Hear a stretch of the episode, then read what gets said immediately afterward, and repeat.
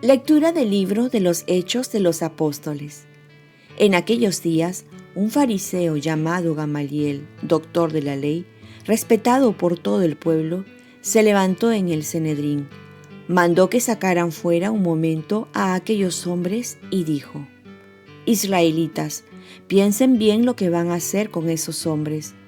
No hace mucho salió un tal Teudas, dándoselas de hombre importante y lo siguieron unos cuatrocientos hombres. Fue muerto, y todos los que le seguían se dispersaron, y todo acabó en nada. Más tarde, en los días del censo, se levantó Judas el Galileo, arrastrando detrás de sí gente del pueblo. También pereció, y todos los que le habían seguido se dispersaron. En este caso mi consejo es, no se metan con esos hombres y déjenlo en paz porque si este plan o esta obra es de los hombres, fracasará.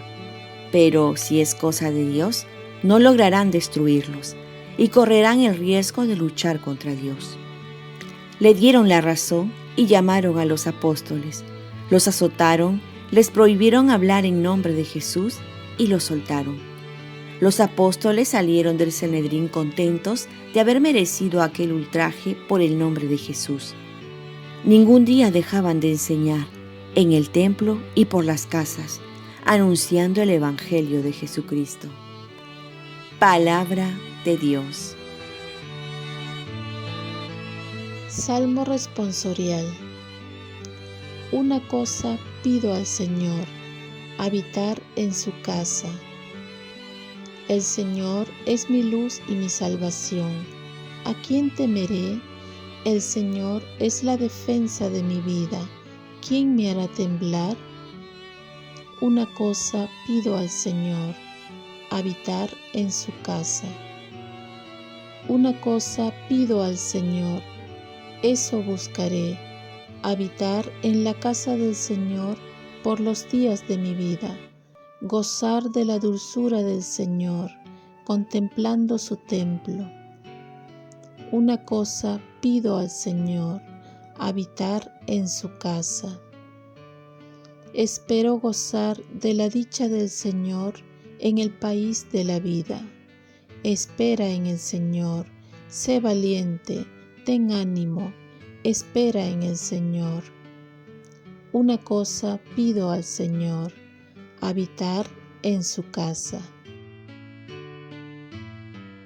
Lectura del Santo Evangelio según San Juan. En aquel tiempo Jesús se marchó a la otra parte del mar de Galilea o de Tiberíades.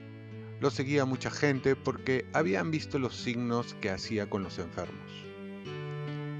Subió Jesús entonces a la montaña y se sentó allí con sus discípulos.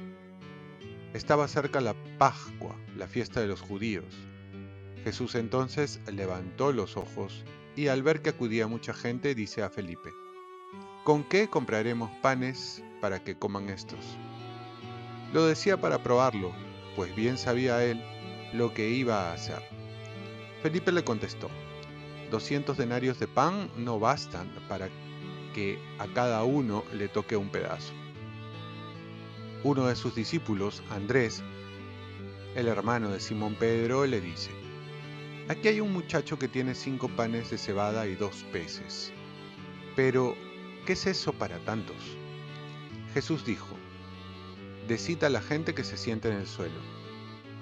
Había mucha hierba en aquel sitio. Se sentaron, solo los hombres eran unos cinco mil. Jesús tomó los panes, dijo la acción de gracias y los repartió a los que estaban sentados. Y lo mismo todo lo que quisieron del pescado. Cuando se saciaron, dice a sus discípulos, Recoged los pedazos que han sobrado, que nada se pierda.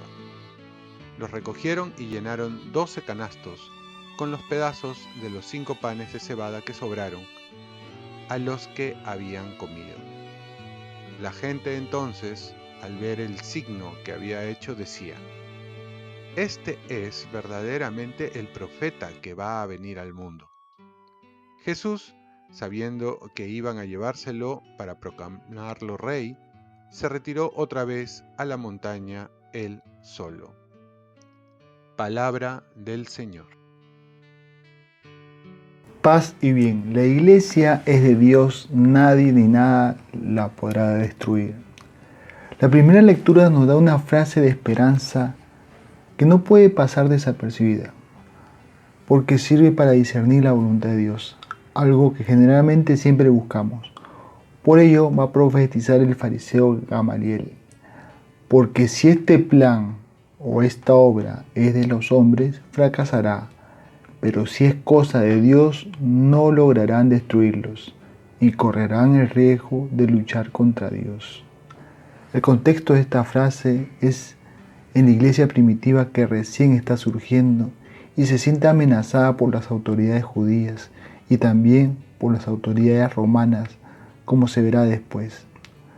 Así también la iglesia en el transcurso de su historia se ha mantenido en pie ante amenazas, ataques, ya sean militares, políticos, cismas, escándalos, ideologías comunistas, nacionalistas y mucho más.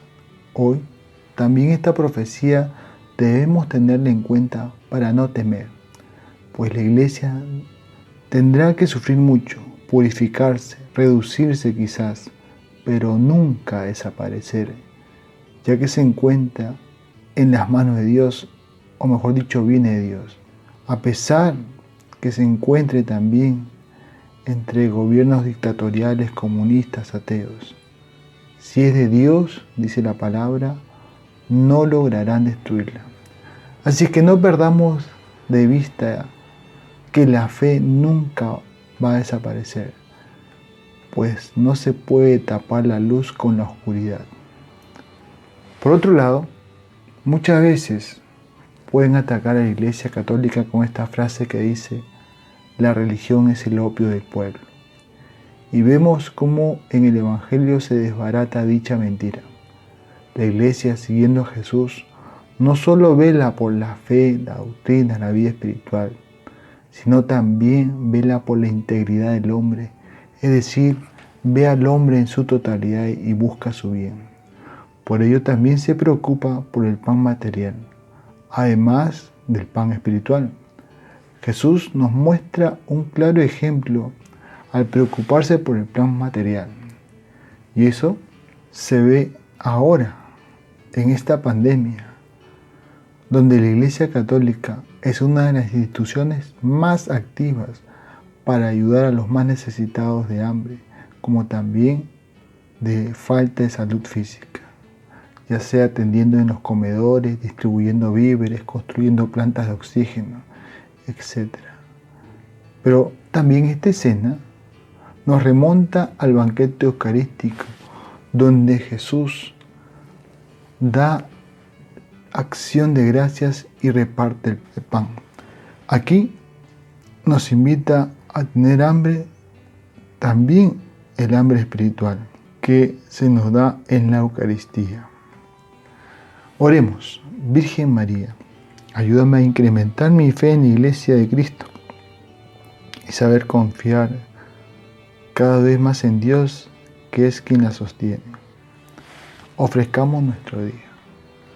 Dios Padre nuestro, yo te ofrezco toda mi jornada en unión con el corazón de tu Hijo Jesucristo, que siga ofreciéndose a ti en Eucaristía para la salvación del mundo. Que el Espíritu Santo sea mi guía y mi fuerza en este día, para ser testigo de tu amor. Con María, la Madre del Señor y de la Iglesia, te pido por las intenciones del Papa. Con San José Obrero, te encomiendo mi trabajo y mis actividades de hoy, para que se haga en mí tu voluntad.